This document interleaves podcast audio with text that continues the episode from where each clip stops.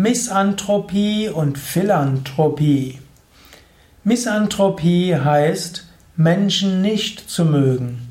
Philanthropie heißt, Menschen zu mögen. Misanthropie ist das Gegenteil von Philanthropie. Philanthropie ist ein Wort, das von den Franzosen im 19. Jahrhundert geprägt wurde. In unserem Yoga Wiki findest du dort etwas mehr darüber. Es sollte ein ja, ein säkularer Ausdruck sein statt Nächstenliebe. Denn der Ausdruck Nächstenliebe ist ja vom Christentum geprägt und Nächstenliebe ist etwas, was in der Bibel steht. Da gibt es der Agape, das ist der griechische Ausdruck dafür. Und dann wurde überlegt, wie können wir einen weniger religiös geprägten Begriff nehmen, also Philanthropie. Philos heißt Freund, Anthropos ist der Mensch, Philanthropie ist jemand, der Menschen mag. Und so gilt es, Philanthropie zu entwickeln, dann nicht nur im Sinne von, dass man Menschen mag, sondern eben auch, dass man ihnen Gutes tut. Philanthropie heißt also auch, hm, dass man Gutes tut für andere, dass man spendet, dass man sein Leben dem Guten für andere widmet. Also das, was wir auch als Nächstenliebe bezeichnen. Misanthropie ist jetzt das Gegenteil. Menschen nicht zu mögen. Kann so weit gehen, dass man Menschen hasst. Es gibt Menschen, die wollen nur mit Hunden zusammen sein oder nur mit Tieren. Mark Twain hat auch mal gesagt, ja, der Unterschied zwischen Menschen und Hunden ist, der Hund beißt den nicht, der längere Zeit freundlich zu ihm ist.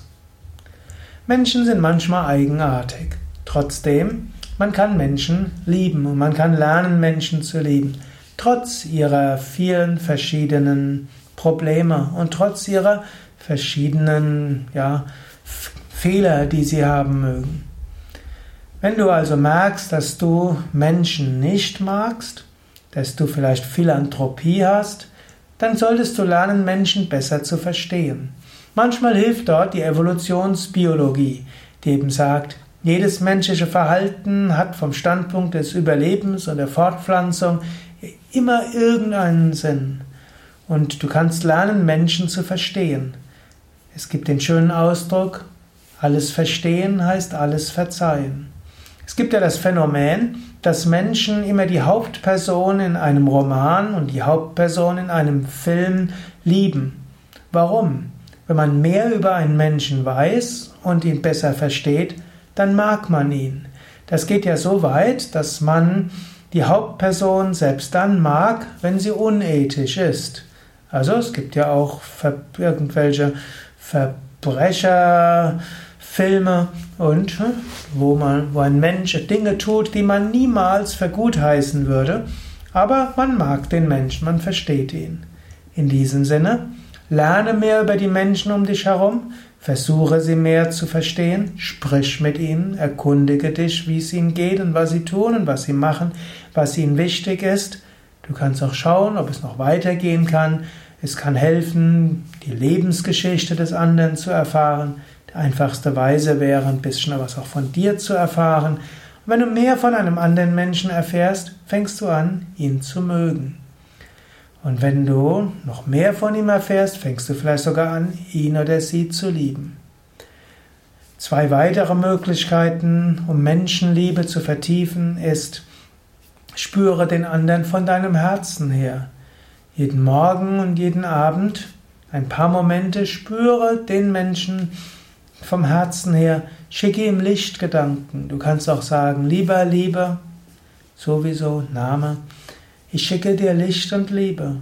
Möge es dir gut gehen. Mögen unsere Herzen füreinander offen sein. Mögen wir zusammen Gutes bewirken. Eine nächste Möglichkeit wäre, dem anderen einen Gefallen tun dem anderen etwas schenken.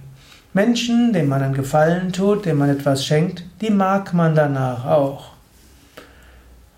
Swami Shivananda hatte das auch gerne gesagt. Hm? Gibt es irgendjemand, mit dem du dich nicht verstehst, dann tu ihm etwas Gutes.